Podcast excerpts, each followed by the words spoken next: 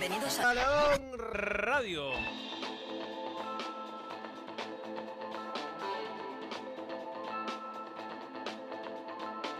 Balón Radio.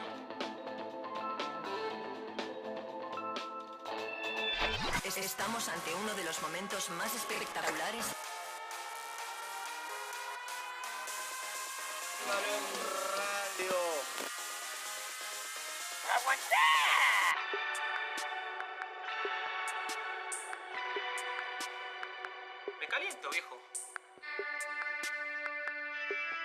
Evita tocarte.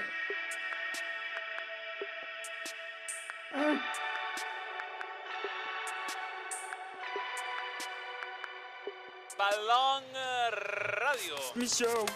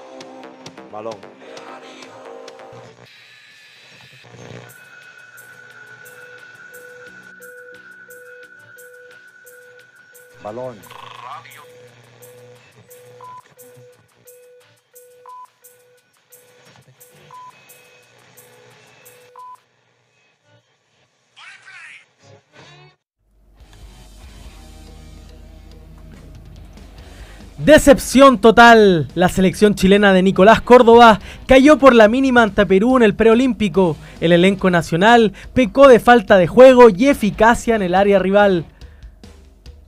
Y la teleserie continúa. Blanco y Negro exigió que Arturo Vidal pase el reconocimiento médico en una clínica privada, lo que desató la molestia del King. Por ahora, el pase está en stand-by.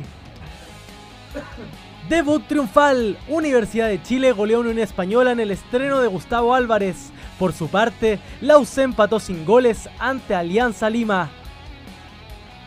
Big Ben. Ben Brereton anotó en el empate agónico del Sheffield United ante el West Ham. Además, repasamos toda la polémica en el fútbol español. ¿Robo o justicia en el Bernabéu? Lunes 22 de enero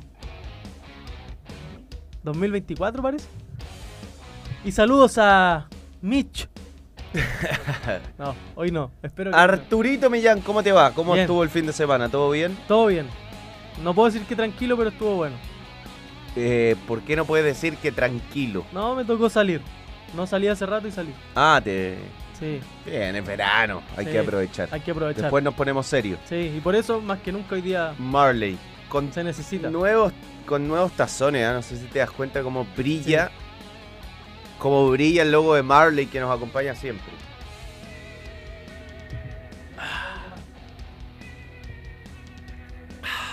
Muy bonitas las tazas. Arturo Millán, tenemos muchas cosas de las cuales hablar. ¿ah? Mucho tema. Mucho Muchos partidos tema. el fin de semana. Jugaron los tres grandes, jugó la selección sub-23. No sé con qué. Gol de. Ben. Gol de Ben, sí. Lo estaba viendo ahí medio encañado y. No, el. Real Madrid fue... No, Qué robo, escandaloso. weón, escandaloso. escandaloso, escandaloso. Bueno, vamos, vamos a hablar de eso también. Sí, por supuesto. Partimos con el sub-23, ¿o no? ¿Tú Partamos con la estuviste comentando sub-23. el partido? Sí, partamos con la sub-23. Eh, fue la verdad desilusionante la Sí. presentación de Chile, yo diría no solo por el resultado, y que obviamente perder es, es desalentador, sino por la manera que tuvo de jugar el equipo. Como que Chile todo el tiempo trató de llevar el peso del partido, pero sin ningún tipo de resultado, más allá de que el partido lo pudo haber ganado perfectamente.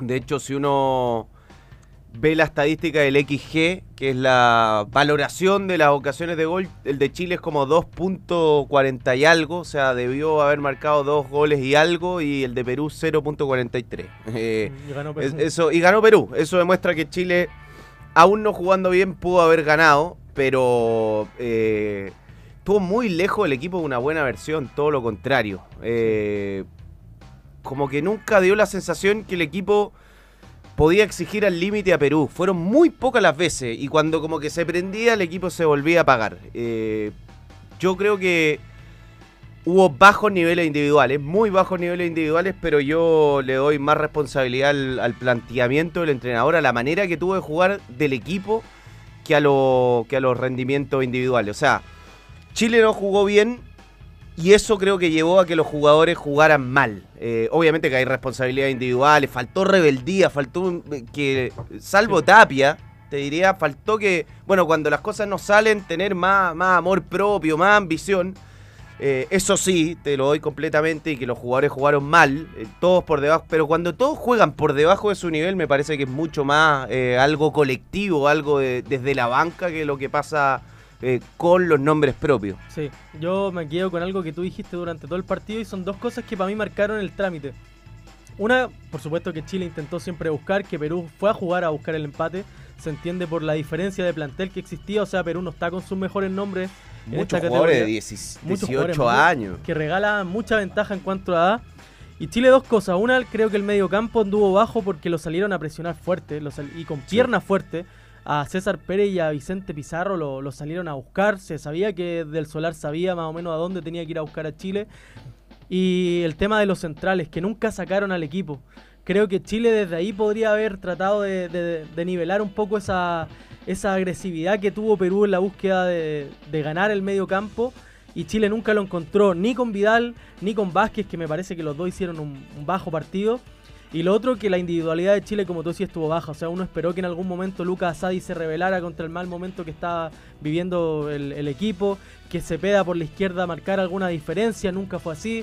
Cuando entró Tapia, creo que fue el único que intentó y que incluso pudo salir el gol al tiro y ahí algo podría haber cambiado el partido.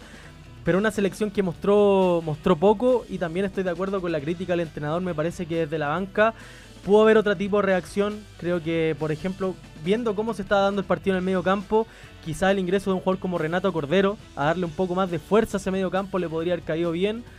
Pero bueno, decepcionante y un partido y un resultado que deja a Chile muy, muy complicado porque lo que se viene es difícil. Sí, lo triste es que primero la responsabilidad era de Chile, o sea, este era el partido que había que ganar. Después Perú te ganó con muy poco, si Perú te ganó con muy, muy poco, este está muy lejos de ser un buen equipo de Perú, de hecho, lo dijimos varias veces, la mitad de la nómina era... Eh, de categoría 2006, creo que 18 años, el 9 tenía 17 años, o sea, los Grimaldo, los Quispe, los jugadores como nuestros Aravena, que ya están en la selección adulta, no estaban. Eh, por lo menos 10 jugadores le faltaban a Perú. Y así todo te ganó con, muy poco. Yo, a ver, pongo mucho foco en, lo de los defensores A mí me sorprendió mucho lo armado del equipo, eso primero. Y después el foco en los defensores centrales, que fueron los dos jugadores que más pases eh, completaron. Eh, por lejos en la estadística Vázquez y Vidal. Yo te digo, por, o sea, la última línea de Chile, los cuatro jugadores tenían un futbolista que, lo, que les hacía sombra, ni siquiera los presionaba, que era eh, Guzmán, el 9 de Perú. O sea, eran cuatro para uno. Y ninguno, sobre todo los centrales, cuando el equipo, porque eh, estaba Pérez y Pizarro, rodeadísimos, sobre todo Pizarro. Pizarro estaba en medio de una jaula. En el fondo era meter la pelota ahí, había seis futbolistas que lo, lo podían apretar que no jugaron bien, que tuvieron muy poca movilidad Pérez y, Pizarro, sí. Pero cuando Chile daba toda la vuelta, o tocaba, tocaba, los jugadores del medio no podían participar porque estaban absolutamente acosados. Todo, o sea, para mí el partido pedía que uno de los dos centrales rompa con una conducción, sobre todo cuando alguno de los jugadores, en, y Chile tocaba la pelota, movía a Perú y se liberaba todo el pasillo para que un futbolista, eh, o Vázquez o Vial, saliera y que empieza a traer jugadores. Y cuando si sale un central y rompe con una conducción, es lógico que Perú va a empezar a salir, no lo va a dejar avanzar eh, sin pelota que se meta hasta la cocina. Entonces, ahí empieza a traer futbolistas y ahí todo se, empieza. O Pérez o Pizarro. Exactamente, y ahí todo se empieza a, desordenar para Perú y, Chile empieza a encontrar pases. Bueno, eso no pasó nunca. Siempre que alguno de los dos centrales tenía la posibilidad de, de romper o terminaban un pelotazo a un extremo o terminaban un pase al lateral. Y el lateral o volvía con el central o, O le, y- tiraba una pelota al extremo, que es muy difícil. O sea, jugaron mal Alfaro y Cepeda, pero es muy diferente cuando la pelota llega, por ejemplo, de, un- de uno de los mediocampistas y a ti te llega perfilado de frente. O sea, te la pasan de costado en el fondo. que de A que te tire siempre la pelota en lateral y tú estés de espalda y estés acosado y, y o rebota o la pierde, no, o rebota limpio o la pierde. Y eso fue casi siempre lo que, lo que le pasó a Chile. Como que eran forzadas las ocasiones de gol de Chile. Por ejemplo, cuando encontraron a Tapia era un pelotazo largo de Gutiérrez que era muy sucio para Tapia, le iba a luchar y ganaba por potencia porque es fuerte físicamente y, me- y metía un centro, pero como que era un equipo espeso, nada le, le salía natural, nada le salía fluido, Aparte, ningún jugador no tenía ventaja. mucho. La cancha, La cancha estaba muy mala. Malísima. No es excusa, pero... Pero sí le afectó, por ejemplo, a jugadores como Vicente Pizarro, que se notaba que cuando querían jugar a ras de piso al pie, no podían. Y los- en las pelotas paradas también muchas veces quedaban cortos y salía arena. A mí me Sí, llamó la lleno de arena lleno la de arena la cancha. A mí me da rabia eso porque después cuando, no sé, en un estadio de lujo como el de Chillán, espectacular, que la cancha estuvo mala, pero en ese momento estaba buena, hubo, o otro estadio más chiquitito, eh, te dicen, no, no, no se puede porque un aeropuerto no está cerca, Ah. la Conmebol pone un montón de normas, pero un torneo prestigioso como este no tenía bar primero y se jugó una cancha que era horrible. Horrible, la cancha estaba horrible. De, de verdad no es excusa, pero se notaba, por ejemplo, cuando, cuando trata- trataban de servir una, una pelota parada que les costaba levantar la pelota porque había un exceso de arena. Yo no sé por qué había arena en el pasto, no, nunca lo entendí. Pero más allá de eso, sí, fue un partido donde Chile nunca pudo juntar más de tres pasos seguidos, donde los punteros marcaron muy pocas diferencias. El 9 Arriagada estuvo también preso de, de- lo mismo, de, no poder ponerse en contacto con el balón y cuando lo hizo no, lo hizo bien también, que hay que ser crítico. Entonces fue un partido donde Chile pudo mostrar muy poco. Y yo insisto, el gran problema es que este era el partido donde Chile tenía que ganar porque es un grupo difícil y porque Perú era el, el equipo a vencer. Ahora te queda Uruguay, te queda Paraguay, te queda Argentina, entonces es muy difícil lo que se pueda cosechar en cuanto a puntos. Y yo le tenía, no sé si esperanza en que podríamos clasificar, agarrar el cupo, que todavía obviamente está la opción, pero sí de que este equipo podía mostrar cosas. Ser y lo de- lo de ayer competitivo. fue, fue desilusionante. Eh, llamativo lo de, lo de, no sé, Daniel Gutiérrez, que juegue un futbolista que está bien, muchas veces lo hace como lateral, pero a mí me parece más central, sobre todo en un partido de las características de ayer contra un equipo que se iba a defender, Y que te invitaba a salir y no teníamos ningún lateral con llegada. que dos veces, eh, primero en el Panamericano y después en el Preolímpico, sea él el lateral, o sea, usar un central de lateral. eh, no sé, me, me- me llama mucho la atención, eh, porque, ok, yo entiendo la explicación de Morales, pero bueno, si no otro, no sé, Riquelme de Everton, Antonio Díaz, no sé si cumplía. yo creo que no... En Santiago 2023. Bueno, ahí, a ver, Pero, pero claro, un jugador que conozca el puesto, que se proyecte, porque Daniel Gutiérrez, claro, lo critican por no proyectarse, por no mostrarse como opción por la banda izquierda, pero un jugador que como tú decís juega de central, en Colo Colo sí es cierto que lo ha hecho un par de veces como lateral, pero siempre improvisado por los problemas que tuvo Colo Colo en ese puesto y tampoco es que haya brillado o ahí sea, no es lateral para un equipo que quiere ser protagonista. para nada. porque tiene otras características completamente diferentes. Eh, no jugó Villagra, A mí me llamó la también atención. llamativo. Eh, Sí. Es, el, es el central probablemente de mejor año, más experimentado. Eso tuvo que ver netamente con cómo los vio en los entrenamientos. Esa es la explicación. Yo pregunté y es lo que me dijeron. Mismo caso de Damián Pizarro, que le gustó más Arriagada que, que Damián Pizarro. Y lo de Aravena, bueno, lo explicábamos. Estaba con El muy poco físico. entrenamiento en el cuerpo. De hecho, yo creo que ayer ni habría jugado si es que Chile iba, iba ganando. Eh, poco que rescatar, la verdad. Muy, muy poco que El rescatar. ingreso de Tapia es lo que, lo que creo que se puede destacar. Un jugador que, que tuvo un bache en la temporada pasada, que estuvo muy mal, muy criticado en Católica, pero que fue el único que, que intentó hacer algo distinto y creo que lo consiguió. O sea, tuvo esa buena habilitación a Damián Pizarro que el arquero se encuentra con la pelota en Tuvo realidad. suerte, sí. Tuvo suerte ahí. Y después el cabezazo y un par más de mano a mano que terminó ganando. Una falta también que consigue cerca del área. Para mí el mejor Tapia. Ahora lo que le falta a Damián es sea como el fato de Sí. killer, de tener, el arco. tirarse, pero arrastrado ahí, Con arquero y todo Con pa' dentro, arquero y todo pa' dentro. Considerando que tiene esa, como ese físico. un toque. Eso yo creo que es lo que le, lo puede llevar a un siguiente nivel. Después se apagó. Eh, a mí me, llegó, me cayó harto tweet que porque yo lo elogié cuando entró, porque en tres minutos te dio mucho más peso ofensivo y después cayó. como que se terminó contagiando de lo mal que estaba todo el equipo. Eh, pero entró bien. Para mí entró bien. Es que en Eh, dos minutos tuvo una que la fue a buscar al espacio. Sí, que en un se momento llevó- Donde, donde el partido está tan apretado, ir a buscar al espacio es una opción y después la, la quiso con Tapia. Cepeda empezó bien, se Sí. diluyó. Bueno, Chile, bueno, el tiro libre que tuvo. algo que demuestra que, mira, era un equipo diseñado para tener juego interior, no lo tuvo nunca. No creo que haya sido un equipo diseñado para tirar centros, pero hay una estadística que en ese sentido es demoledora. Chile tiró 28 centros, Cepeda tiró 11 centros. 28 centros, te demuestra que no hubo otro camino que, que levantar la pelota y meterla al área, levantar Claro. la pelota y meterla al área. Eh, a Sadik en general, salvo, sí, le puso una pelota en la cabeza a Vázquez. En general no es un jugador que resuelva tirando centros, pero cuando un jugador de ese perfil tira cinco centros, es porque, Por- porque no no, encontraba no, encontraba otra manera de, de desequilibrar. Eh, hay eh, superchat, la gente está aprendida con este tema. Alonso Vargas, soy del Colo, pero Morales desayunándose una pizza con una coca de 3 litros hacia más por la banda izquierda que Gutiérrez o Cepeda. Estamos de acuerdo. Si Marcelo Morales lo hemos dicho que era el mejor, la mejor opción para ser titular. Ahí Jugó el- bien eh, ¿Jugó con la el Unión, otro jugó día? bien. Muy bien físicamente, me, me impresionó a mí.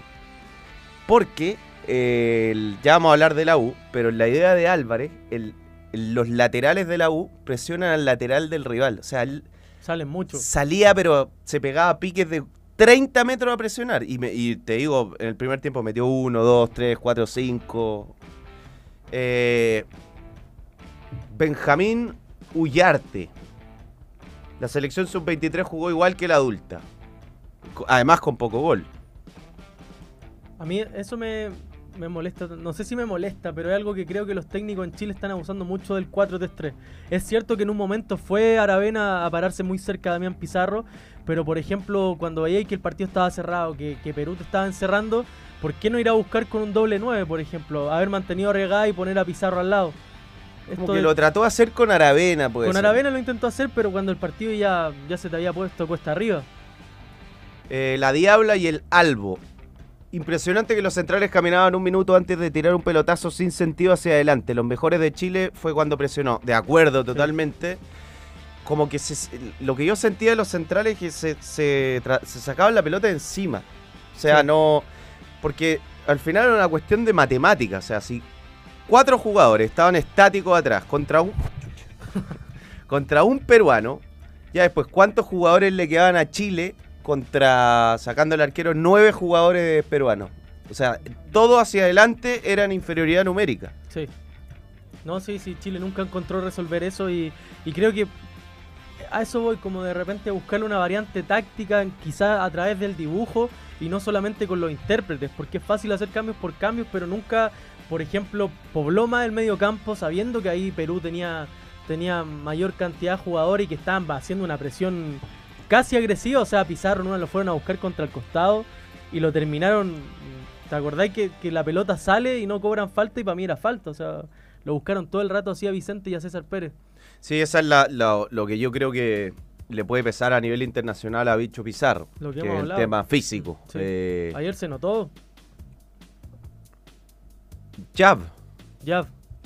¿Hasta qué punto hay que ser exigente en lo físico con los jugadores? ¿Creen que por ahí pasó el resultado por primordial lo físico por lo futbolístico?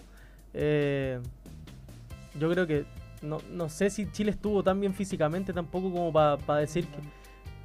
Si se refiere a lo de Morales, yo creo que, que ahí el, el entrenador tiene la potestad de tomar ese tipo de decisiones. O sea, más que por un tema físico, yo creo que es por un tema de compromiso. Compromiso yo creo que Es por fue. eso, no lo veo por un tema de que un porcentaje de grasa más o menos te vaya a hacer mejor o peor jugador.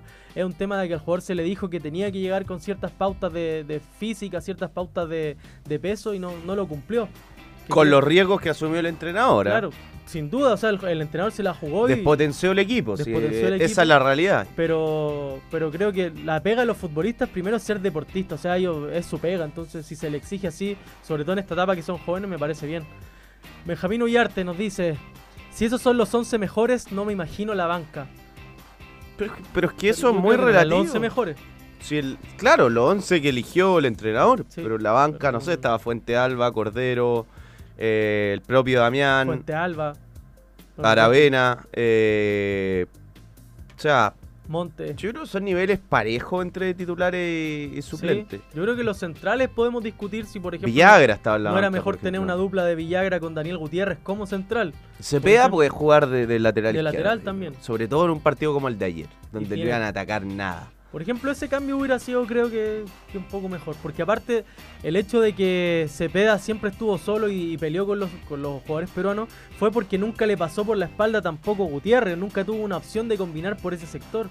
Entonces quizás con Cepeda y con Aravena jugando más adelantado en ese sector, algo podía, una conexión podía existir por ahí. Tenemos más superchat.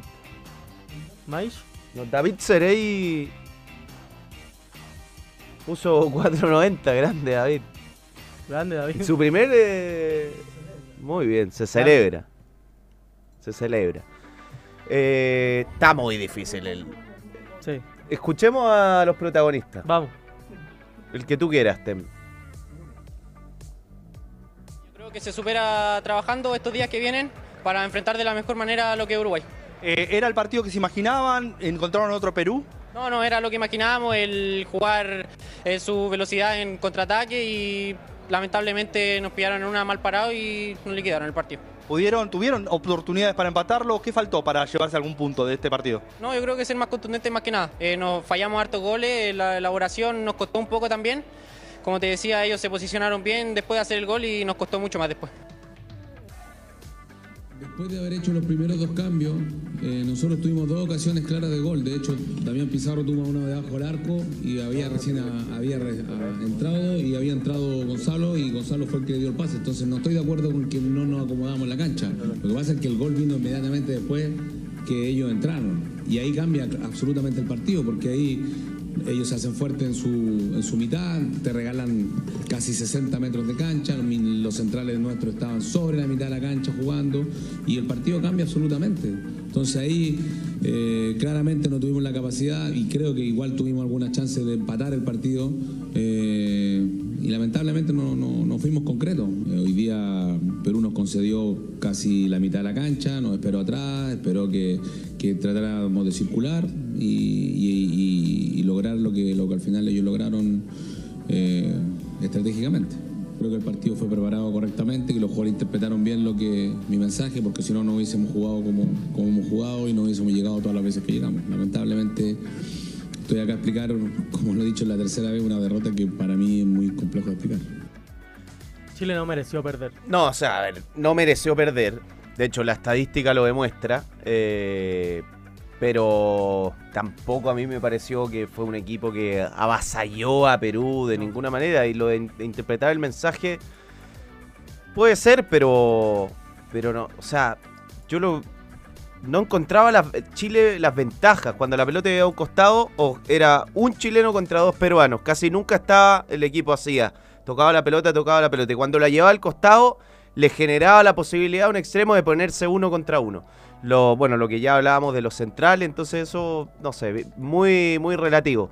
Sí es verdad que cuando un equipo te espera como Perú eh, y tú no le puedes hacer el gol y te hacen el gol, es, todo se viene mucho más cuesta arriba. Porque aparte Perú jugó todo el rato con el tiempo.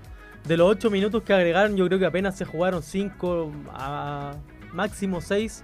Pero Perú la supo hacer y se, se nota que el Solar sabía, conocía a los jugadores, conocía lo que iba a jugar Chile. Se jugó más como quiso Perú, yo Sí, creo. sin O duda. sea, eh, no tenía mucho, era un equipo con muchas bajas, un equipo demasiado joven que estaba muy claro, los, los esperó, los esperó, estaba agazapado y igual como que si bien a Chile le llegaron poco, había una sensación de inseguridad a mí Sí. me dio, sobre todo el primer tiempo, Sí. siendo que el gol llegó en el segundo tiempo, pero como que como constantes distracciones, cuando venía una pelota larga y alguien la despejaba, como que quedaba sucia. Sí, va- varios problemas en la salida. También recuerdo varias pelotas que Reyes trataba de despejar y quedaban cortas y en el medio campo de suerte no la agarraba un jugador de Perú.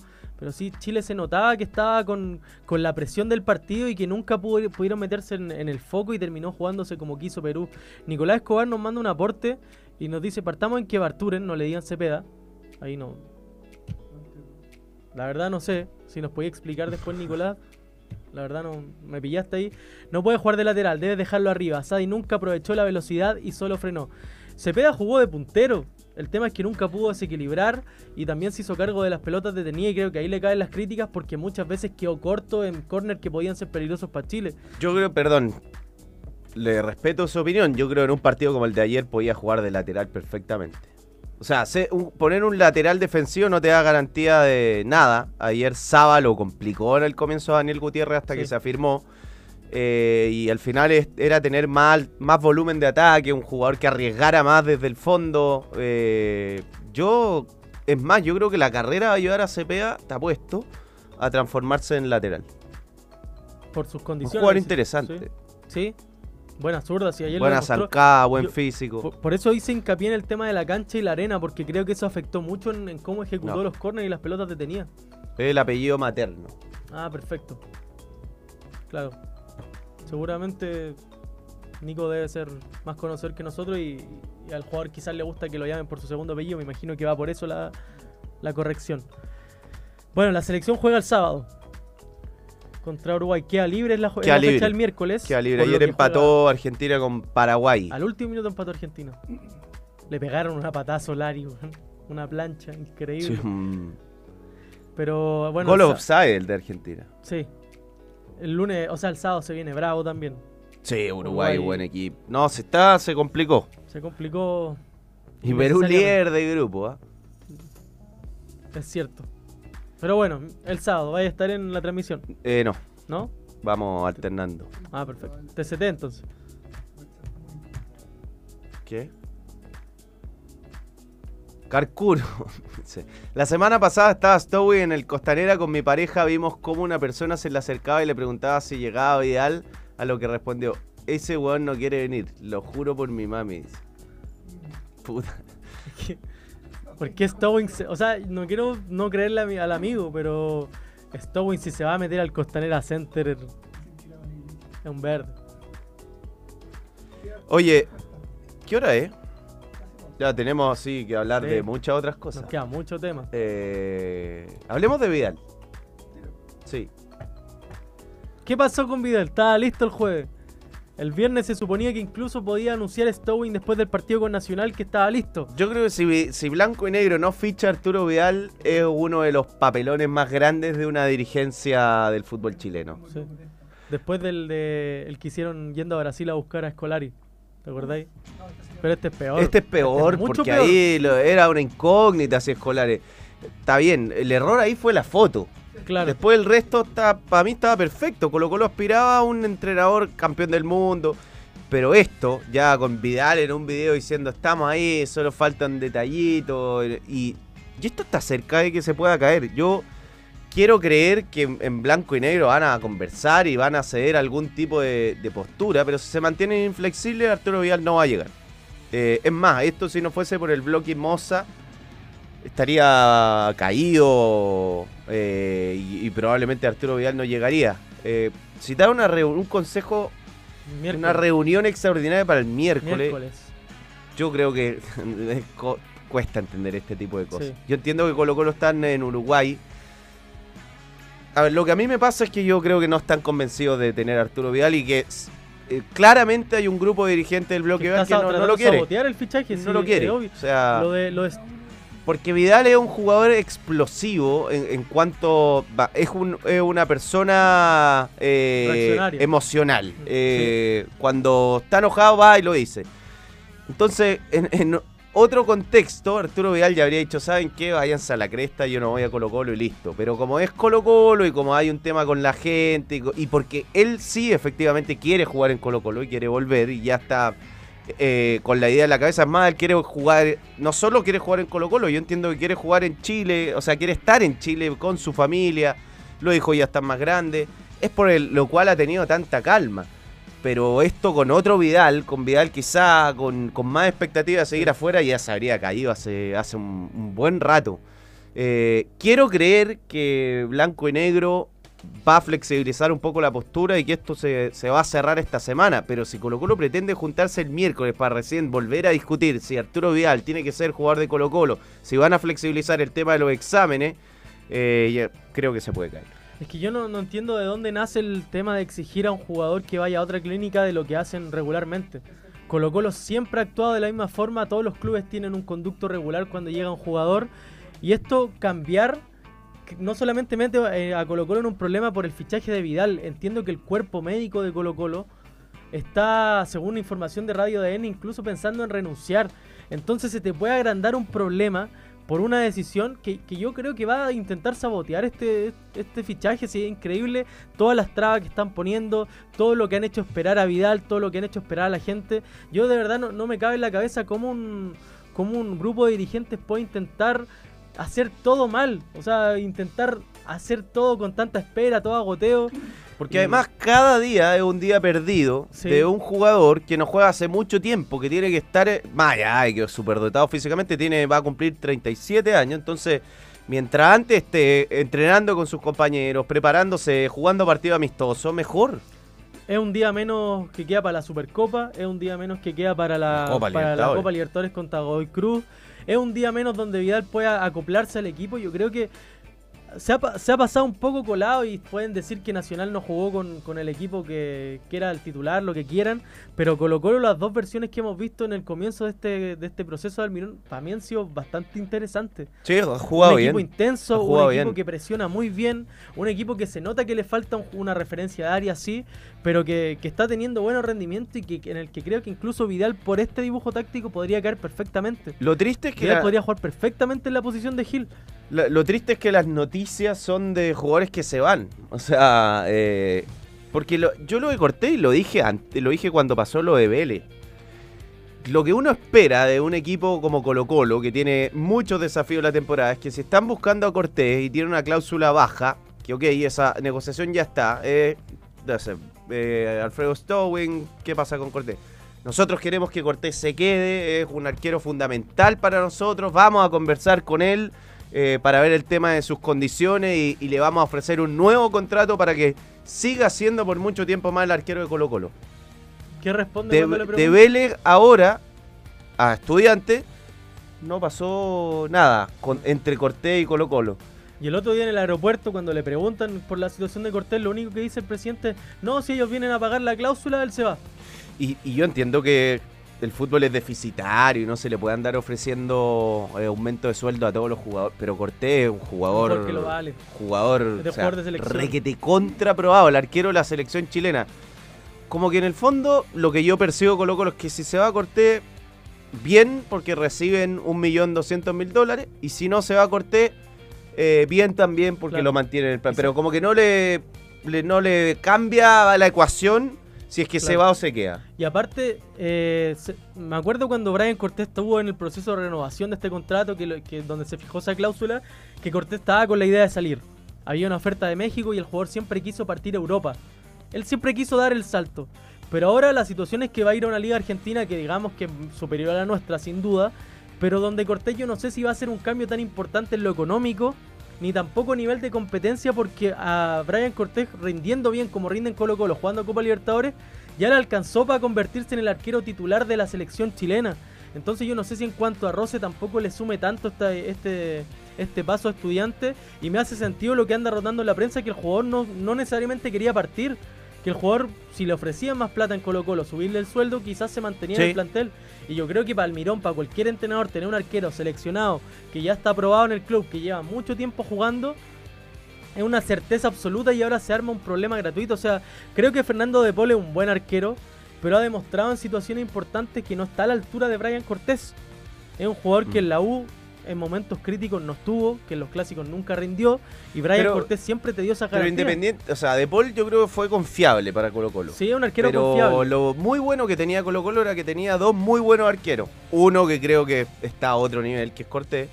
Pero después, si no estaba Cortés, estaba De Paul. Y ahora tampoco es que se va a, se va a ir Cortés y Colo Colo está eh, Claro. aspirando a traer, no sé, a Gabriel Arias, por ponerte un ejemplo. Claro, Eh, pero es distinto ser el uno. desde Argentina informan que Chaco Martínez de Independiente podría ser jugador de Colo Colo. Colo Colo hizo un ofrecimiento.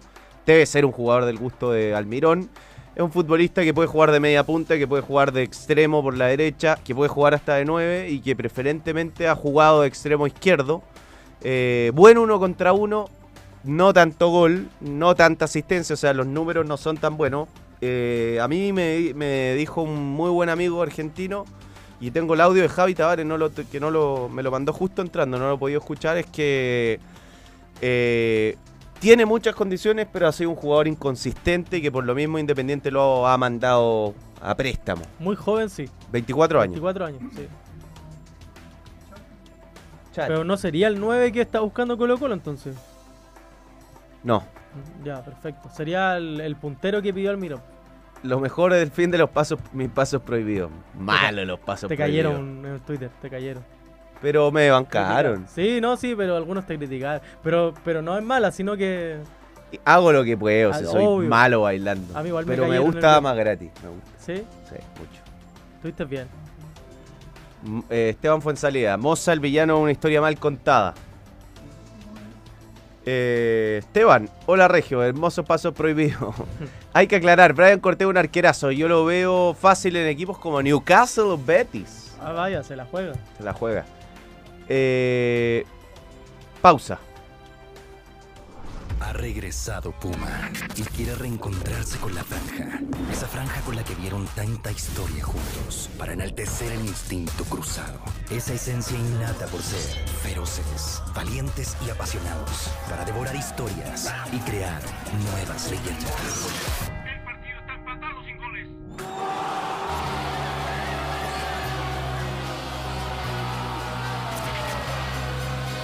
Instinto cruzado. Olvídate de los cálculos y los ajustes de presupuesto. Obtén la nueva guía del experto en tu Easy más cercano, con las mejores marcas, precios y todo lo que necesitas para tu proyecto. Easy, renueva el amor por tu hogar.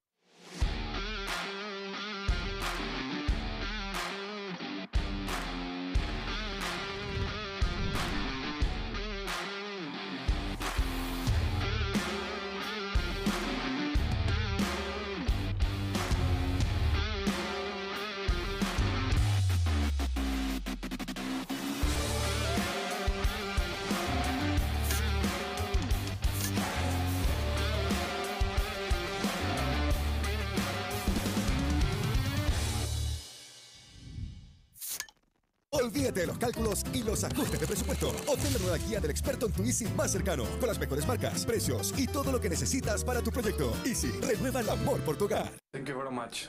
Adelante, estudio. Volvemos con Score Energy Drink. Yo estoy tomando esta cero azúcar y te voy a dar esta, ¿Yo? Arturo. La gorila. Gorila. Gorila para ti.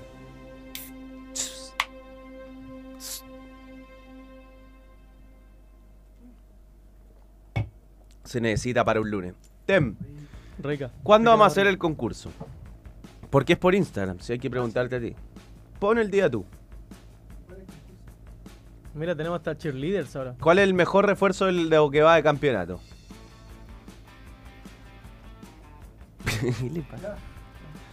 ¿Qué día? Está bien, Tem. ¿Qué ¿o le pasa a Tem? ¿Por qué no responde? Mañana. Mañana entonces. Se nos va una bandeja de mango.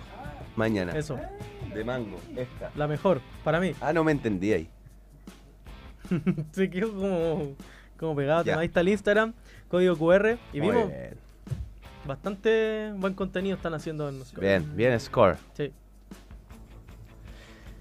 Si quieres tener los mejores materiales para comenzar tus proyectos, váyanse a la segura inscribiéndose en el Club Mundo Experto de Easy con descuentos sobre descuentos en varias categorías ideales para esa renovación que están haciendo en su hogar junto a Easy. Impresionante descuento, dice Tem. ¿Sí? Club de verano, en el verano, verano, hay har- harta cosa de que Tem terraza. está haciendo renovaciones en su hogar. Está ocupando harto el código QR ahí y yendo a mundoexperto.cl. Tú cuando te vayas a vivir solo, te vamos a entregar una gift card de Easy. Sí, por favor. sí. El próximo año espero ponerme esa meta. O sea, ya tengo esa meta ya. Del 2025 no renovar con, con tu... con, con mi madre. O sea, renovamos mantener relaciones, por supuesto. Pero igual tu pieza iba a estar... Sí, es que mi pieza no es nada, no la tengo adornada, mi pieza... Yo me cambié de pieza a una más grande ahora. Ah, sí. Sí, dejé mi pieza... Pero me gustaría... Ahí la vida se te puede desordenar. Se, uh, se me va Tienes que tener tranquilidad Sí, con el vivir solo. Sí. Responsabilidad. Por sobre diversión. Sí, Hay que gobernar, ahí hay que saber gobernar. vamos a ver. Pero yo confío en ti, eres, Creo que me haría bien. eres un tipo equilibrado. Estaría bien. Sí, ¿Cocinas bien? Cocino muy bien. Por ejemplo, ¿qué? Eh, soy bueno, me, me quedan bien los asados. Pero cocina, cocina, eh, me queda bien el risotto, por ejemplo. Apa. Sí. De setas. ¿De setas? De setas. De setas. Sí. ¿Tienes? Me queda bien el salmón, lo hice la otra vez, me quedó bueno. Sí, cocino. Últimamente no mucho por tiempo, pero cocino. Tenís tu cocino. cosita, Sí. bien. Sí, sí me defiendo. Ya el, el- te vamos a llenar el, el refri de score. Es que hay hartas nomás. Eh,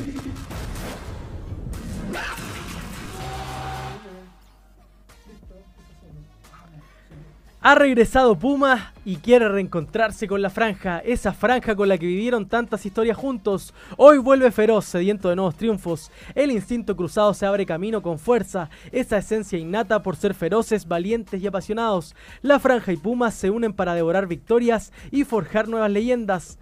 Juntos fijarán la mirada para alcanzar la gloria. Alcanzarán la victoria con su instinto cruzado. Ahí está el QR con el código de descuento Balón 20 que se extendió hasta el 11 de febrero. Bien. Así que vayan a Puma, no solamente lo de la Católica, sino que toda la colección de camisetas internacionales maravillosas. Mi favorita está ahí, así que no se ve, pero es la del Milan Blanca que está detrás de Fuyu. tengo información de la Católica, la voy a dar al tiro. Eso. No pude ver el partido, lamentablemente. No, Se topó con el de Chile, yo estaba Sí. preparando el mío, después lo busqué, no, Chile. no lo encontré. Eh, aunque no llegaron buenos comentarios. No. para nada. Ni de Alianza ni de ni de la Católica. Uno, Kusevich. Lo que a mí me dicen es lo siguiente. Hoy tiene dos alternativas, seguir en Coritiba en la B y jugar en la Católica. Él prefiere jugar en la Católica que seguir en Coritiba en la B. Esto, eso es información. Esto es mío, eh, una percepción. Yo creo que a él le golpeó lo que pasó, lo tibio, lo, más que tibio, lo vergonzoso que fue El manejo de la, de la eh, agresión de su compañero. su club cuando un compañero lo agrede en pleno como que el club lo quiso esconder, lo quiso tapar y esa situación a mí me pareció impresentable. Yo creo, esto no lo sé, que Kusevich está molesto con eso y por eso quiere salir sí o sí. Yo también había escuchado eso, el flaco Fernández lo comentó en todas cancha el otro día, que el jugador está molesto y que desde parte del club también es, es difícil sostener el sueldo del jugador, Sí. entiendo. Es un sueldo muy Sobre alto todo en la B. para la Serie B de Brasil, claro. Y desde ese punto de vista católica ahí podría ir a buscar algo, pero... Tiene que pagar igual por el pase. Claro, entiendo que Kusevich siempre ha tenido la intención de dar el salto a Europa también. Kusevich pretende seguir en el extranjero, pero si es que aparece algo atractivo. Si es que no, ve con muy buenos ojos volver a la Católica y como relanzar su carrera, ¿te Claro. acuerdas como lo hizo Nicolás Castillo? Así que hay posibilidades de que pueda ser jugador de la Católica, pero esto va a depender del mercado. Y queda mucho tiempo de mercado, entonces no creo que esto se resuelva, por ejemplo, esta semana. Y la otra información que tengo es que Católica vuelve a buscar a un jugador que ya buscó en el mercado pasado. ¿A quién? Es mediocampista, chileno. ¿Galdames? Pablo Galdames es otro, otro de los objetivos de la Universidad Católica. De hecho, Ku- Kusevich y Galdames son amigos. Sí. Eh, Católica quiere a Pablo Galdames.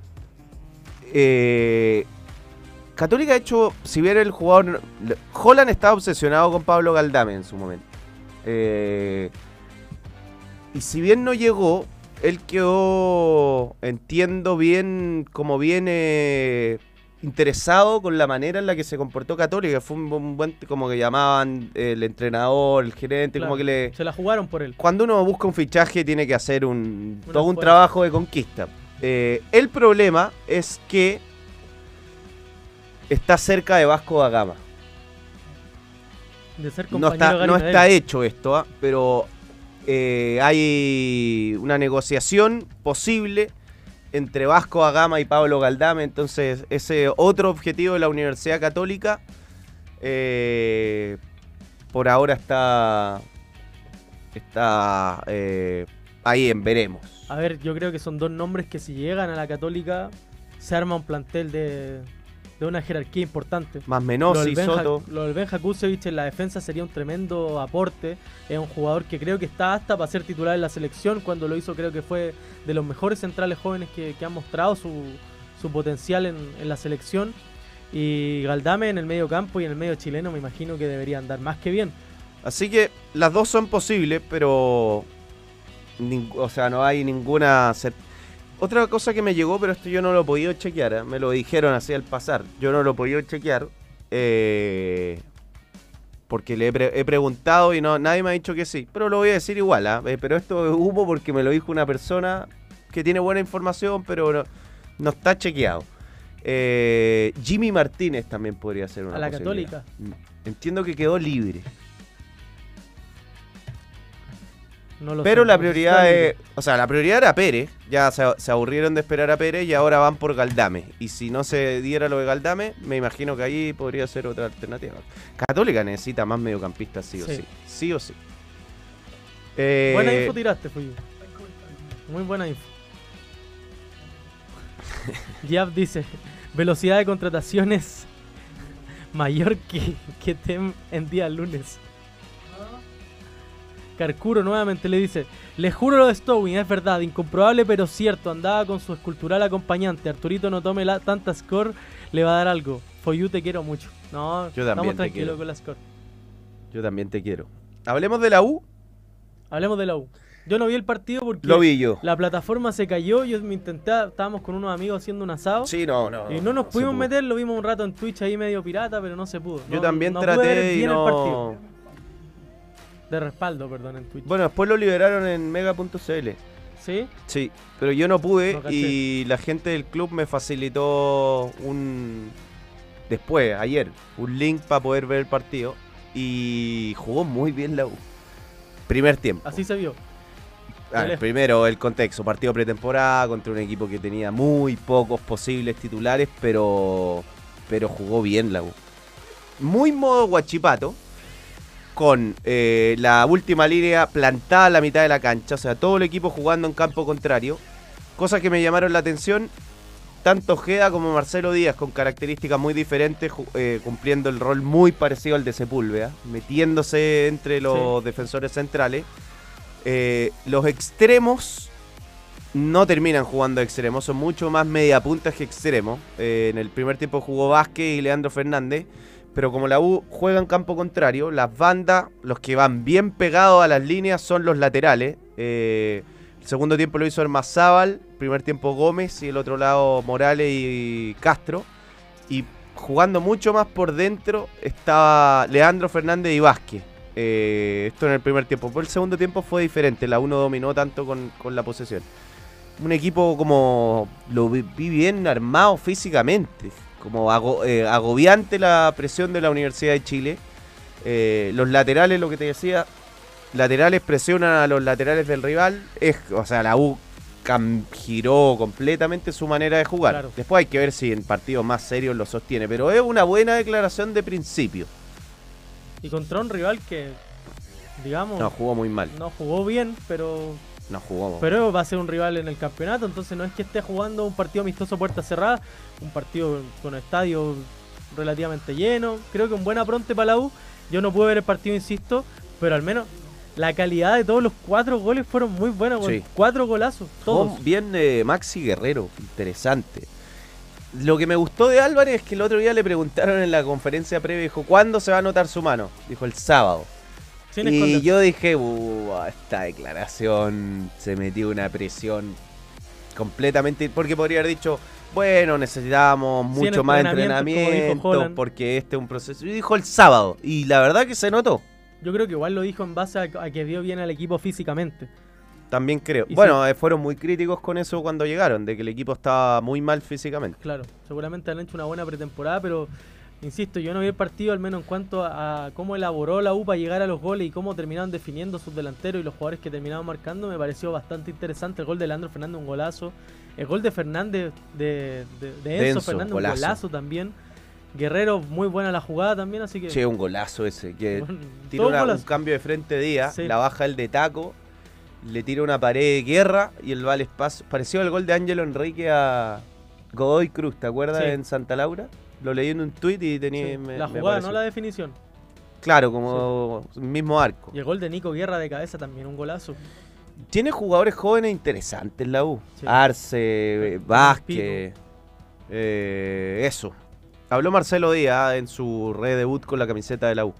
Ha sido un día con, con mucha emoción, con mucho sentimiento eh, y se ha visto reflejado dentro de la cancha. No tan solo de mi parte, sino que ha sido de, todo, de todos mis compañeros, que, que se ha visto lo que vamos a hacer este año.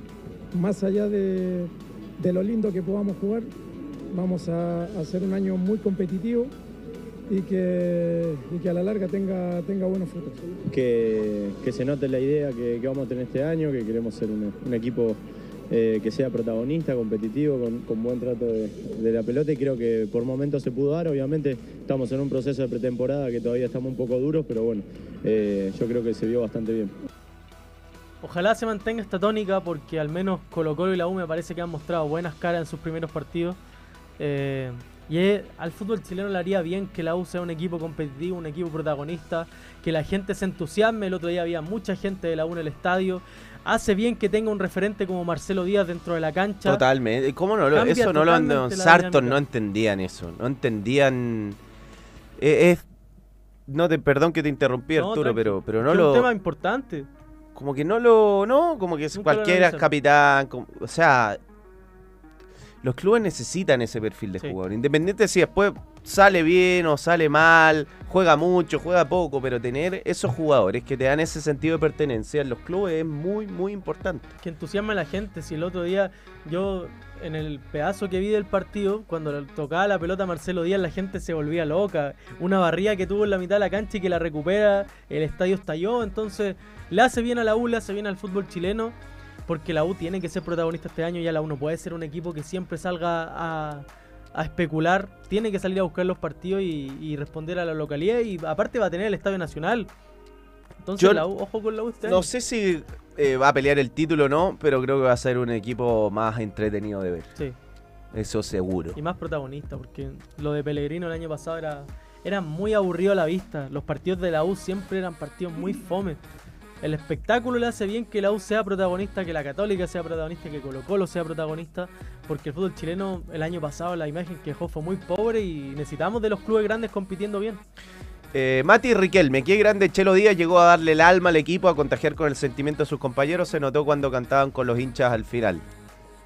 Yo digo, creo, mucha gente lo fue a ver a él Sí, también a la duda. Santa Laura. Clau juega.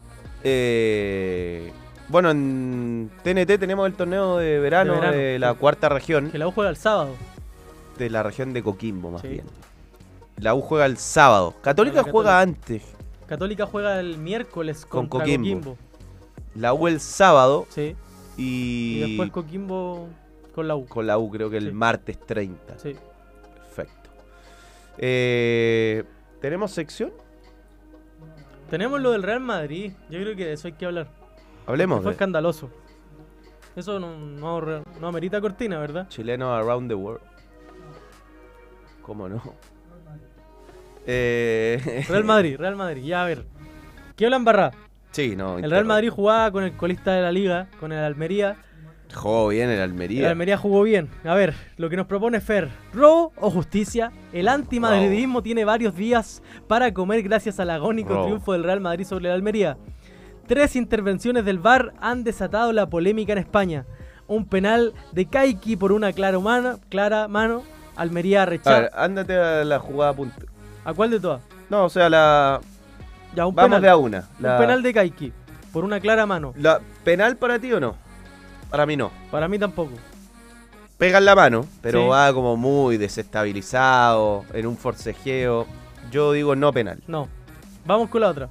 Gol anulado a Sergio Arribas por un evidente manotazo a Bellingham de Lopi en el arranque de la jugada. Yo esta Ah, la encuentro rebuscada. Muy rebuscada. Muy rebuscada. Y Bellingham se tira así como. Sí. No, yo creo que. No, esta ya era discutible. Gol de Vinicius Junior con el hombro según el árbitro. Almería reclama que fue brazo y debió ser anulado. Para es- mí fue hombro. Es muy fina. Muy difícil para el árbitro. Hay algunas que parece mano, Sí. otras. Acuérdate que ni siquiera el hombro, la, la regla está en Sí, el no, corte o sea, de manga. Hay parte del bíceps Sí. que es reglamentario. No sé, no sabría decirte esa Para mí el gol anulado es la gran polémica. Sí. Sí, porque No sé. Es que es no. rebuscado el cobro, si ese es el tema. ¿Te cobran eso dentro del área? ¿Habrían cobrado No. ese foul a Bellingham, No. por ejemplo? O sea, tú decís como que como un penal, por Claro, o ejemplo. sea, si un defensa le hace, está cubriendo la pelota y le toca la cara a Bellingham, No, ¿se si lo fue habrían rebuscado. cobrado como penal? No, Por- a la Almería no le cobraban eso al revés, pues estamos claros. Escuchemos el audio del bar. Dale. Vamos, vamos, Tem. Fran, te voy a recomendar un on-field review para que valores un posible penalti por mano del defensa de la Almería. Y ahora es tuya la acción, ¿vale? Tú decides. Perfecto, remata el jugador del Madrid y golpea en el brazo. Pon la otra, la de... Sí. y ocupando un espacio del defensor de la Almería. Voy a pitar penalti sin tarjeta, ¿de acuerdo? Perfecto. Por posible falta en ataque en la acción del gol, ¿vale? Si quieres te pongo una amplia para que veas que acaba en gol directamente desde ahí. La jugada continúa y acaba en gol. Para que veas que es dentro de la misma fase de ataque, ¿vale? Y efectivamente es el inicio de la APP. Vuelve a la acción. Por lo tanto, voy a pitar falta a favor del Real Madrid y anular el gol y amarilla al 6 el jugador de la Almería, ¿de acuerdo? Confirmamos el número. Te confirmamos el número breve. Amarilla. Número 6 confirmado. Te recomiendo un review eso, para que valores eh, la no mano, la posible no mano. por un derecha. Esta, para punto contacto, ahí. Sea, eso amarilla, todos da los, los ¿vale? contactos son Valora tú la posible falta en ataque. Tenemos ahí. No hay. Coincido contigo. Le da con el hombro. Dale por la anterior, por la anterior, eso es. Voy a señalar. Por la anterior, No por la anterior. ¿Qué opina la gente? Ro- ¿Qué pregunta, ¿robo dicen? o estuvo bien? Sí. Eh. Encuesta, ¿robo o todo reglamentario? Parece que Fer es madridista, ¿no? Sí, Sí. Se, se le nota. Se le nota. Mira, mira esto. Se le nota, ojo. Vini, golazo, así lo hacía en la playa de Copacabana. le gusta Está Vini, picante, le Vini, gusta, está le picante. gusta. Sí. Entre este partido y el de Atlético, Después, sin llorar, sí, pues Vini. esto me dio risa. eh, Dovic, qué jugador, weón. Sí. Los tres goles que hizo, qué futbolista. Partió perdiendo el Girona más encima. Ayer estaba Chiqui Pequiristiain, estaba en el estadio, ¿ah? Estaba viendo a Sabiño, yo creo. Bueno, son, son primos. Sí. Sabiño la descoció y este no es, tremendo. Pero hace tiempo que no veía tres hat el de Ferran, el de Dovic o Dovic y el de el Elbar. Hat-tricks. Hace tiempo que no había tres hat-tricks. ¿Tenemos alguna declaración sobre este partido? ¿Algún jugador o alguien de la Almería?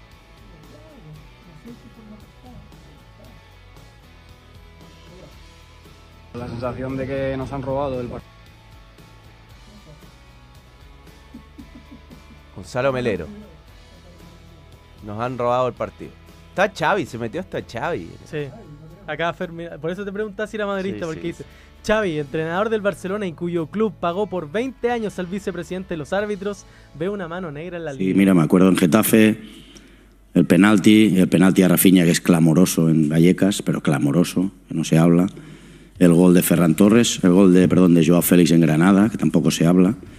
Pues son situaciones que ya llevaríamos seis puntos más. Seis puntos más. Son situaciones, pero claro, al final no son excusas, son realidades. Son situaciones en el minuto 95 que, que nos salen cruz siempre, pero hoy no hay que hablar de hay que hablar del partido del, del equipo, contento, satisfecho y a seguir trabajando. Y este es el camino. Jordi Blanco. Ya armamos nuestras excusas de Xavi, según... Me quedo con eso y las palabras de Garitano, que si hablamos nos, nos sancionan, pero lo ha visto todo el mundo. Yo ya dije, va a ser muy difícil ganar esta liga. Lo dije en Getafe. Habían cosas que no me, no me cuadraban. Ah, bueno, esto veo ya otra cosa. sí. A continuar trabajando, seguimos en la lucha, quedan No, pero lo del Real 18 Madrid, Pero partidos, hoy lo- empezamos la lo de segunda Al- vuelta de la mejor manera posible y. Y hasta Sí, donde nos no llegue, pero hay cosas que no, que No controlamos. ¿no? Bernabéu. Ha visto todo el mundo hoy. ¿Ahora sí tenemos sección o no? ¿Sí? Around the world.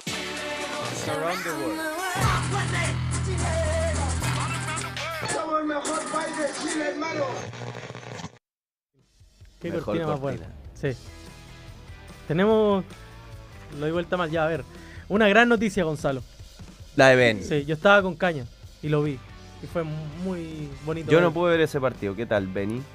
Sabéis que no hizo un gran partido, le costó con la pelota en los pies, perdió un par de balones, eh, no, no pudo desnivelar mucho por la banda izquierda, pero se mostró activo, le salió el gol y se nota que tus- sus compañeros todavía no confían mucho en él. O sea, un poco después del, del gol que marca, un jugador, un compañero lo tenía libre por la izquierda y terminó jugándose la individual. Perfectamente pudo ser el doblete de Ben, pero, pero bien, el gol le hace bien para la confianza. Sí, lógico. Aparte el equipo empata al último minuto contra un rival como el West Ham que es complicado, así que bien. Bien por Ben Brereton que jugó 67 minutos y marcó su primer gol en el empate del Sheffield United ante el West Ham. Bien Mandé por una Ben- cuestión que la. Estoy en modo Manuel. eh. No. Bueno, la comparación de los minutos en. En el- Villar, de los. jugó 19 partidos en el Villarreal. Ningún gol. Ningún gol. Aquí sesenta y tantos minutos gol. Gol. Sí, primer partido en, en la Premier. Había una comparación con Anthony también. Es buena. Pero con, digamos, a Anthony se la hacen con Sí, muchos con todo el jugadores. mundo. A ver, Gabriel Suazo falló un penal en la eliminación del Toulouse en la Copa de Francia ante un rival de la tercera división, el Rouen. Lástima. Defendía el título el Toulouse de Gabriel Suazo. Entiendo, la verdad no vi el partido, pero entiendo que falló, pateó dos veces. Convirtió el primero y después falló cuando le tocó patear de nuevo. No sé si están así, si la gente lo puede corroborar. Pero bueno, ya Meneses marcó un doblete mientras que Claudio Baeza abrió la cuenta en la goleada del Toluca sobre Mazatlán, 4 a 1. Mientras que Pablo Díaz fue titular en el triunfo de River Plate sobre Pachuca en un amistoso. ¿Viste la cancha donde se jugó ese partido? Sí, la ca- Bueno, era- no se entendía de qué era la que tenía las rayas de- del, del fútbol americano, pero en la área había como unos mosaicos, bueno, un, Y no se agarró pulgar nada. en un amistoso ah, con Sí. Brujo Martínez. Sí. Y, y fuerte. ah. Sí, pues, se un calentaron. Se, se Pelea de calentaron, calentaron. No fue un pecheo, fue con manotazo. Un día como hoy, ¿hace cuánto tiempo? Ah, un día como hoy, hace... fue ¿Lo el do- tenemos? Fue el 2018 eso. Eh, ¿Por qué no? Son muy anti-Alexi en este canal. En este canal hay mucho madreísta. Sí. Bueno, son fanáticos no. de Mourinho. Ya, y son no. anti-Alexis, pero, se, pero, pero Yo no se soy les nota por los anti-Alexis. poros. No, tú no, pero Yo se les Alexis. nota por los poros que son anti-Alexis. yo adoro a Alexis, pero... Pum. Esa es la mejor Oye, antes de, presentación de, antes de. Alexis, Veamos la presentación. esto, esto es preocupante. Pero que tengo algo para mostrar mientras lo... ¿Lo de Cobreloa? Esto, sí. Cobreloa viajó a Córdoba para jugar amistoso contra estudiantes de Río Cuarto y Talleres. Jugó dos partidos contra Río Cuarto y perdió 3 a 0 y 4 a 0. También jugó con Talleres y perdió 6 a 0 y 3 a 0. Sí. Preocupante. Preocupante lo de Cobreloa, sí. No, metió un gol, weón, en cuatro partidos. Le hicieron. Eh, matemática. 16 goles. 16, goles. Valo, Alex. Un día como hoy. Que lo ilusionado que estábamos cuando vimos esto.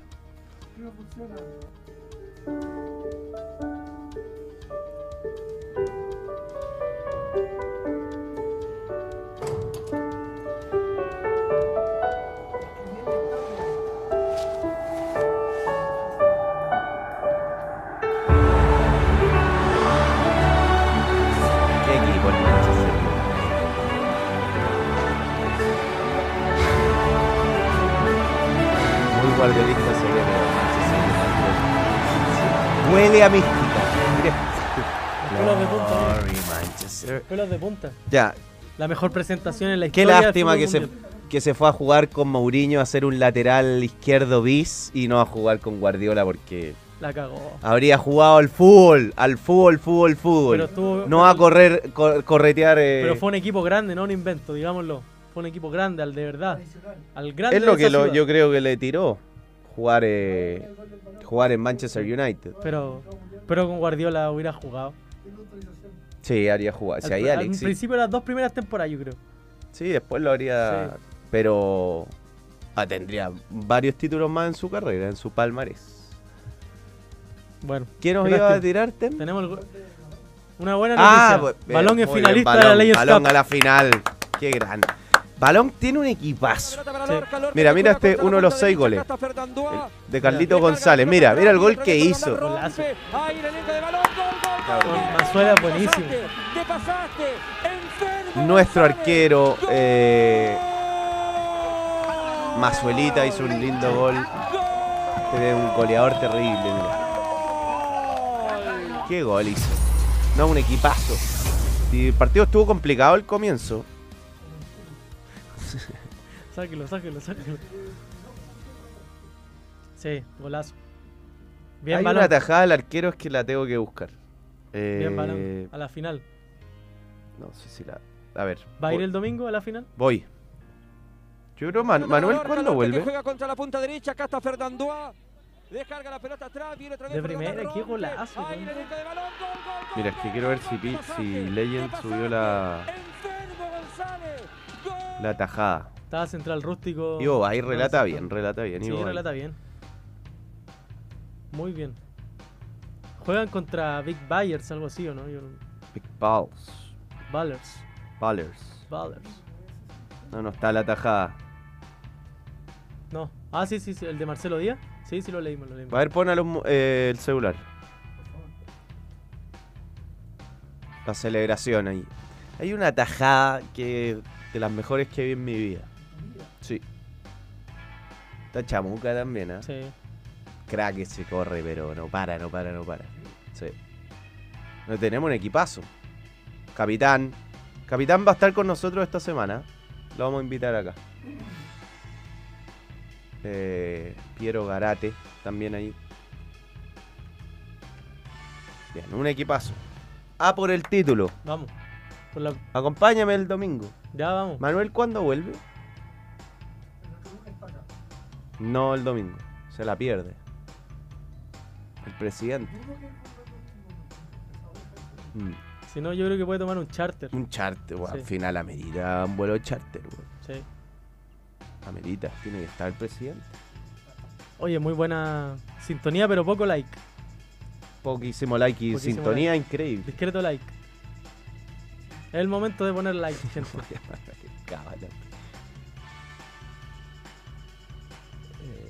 Central Rust. 21 a 30, domingo. Sí, hay harta gente hostil hoy día. Está bien. Esto es así. ¿Por qué hostil que comenta? Puta, están matando, weón, a, nos- a- a los relatores, a todos nosotros. Están picantes No, están, están picantes. Y después molestan al pobre Josué, weón. Ya. Carlos Palacio a Boca. Lo quieren, pero. Pero ojalá que no. Ojalá que no. Por Colo Colo, digo. Si no se viene marcha, yo creo. Ya, bueno. no- nos vamos. Tem, tiene Nos vemos hambre. mañana. Gracias a todos por la sintonía. Chao. Arturito. Que te Chao, vaya bien. chao, Tem. Chao, gente. Muchas gracias por sintonizar. Balón. Nos vamos. Adiós. Besitos, besitos. Chao, chao. Stop streaming.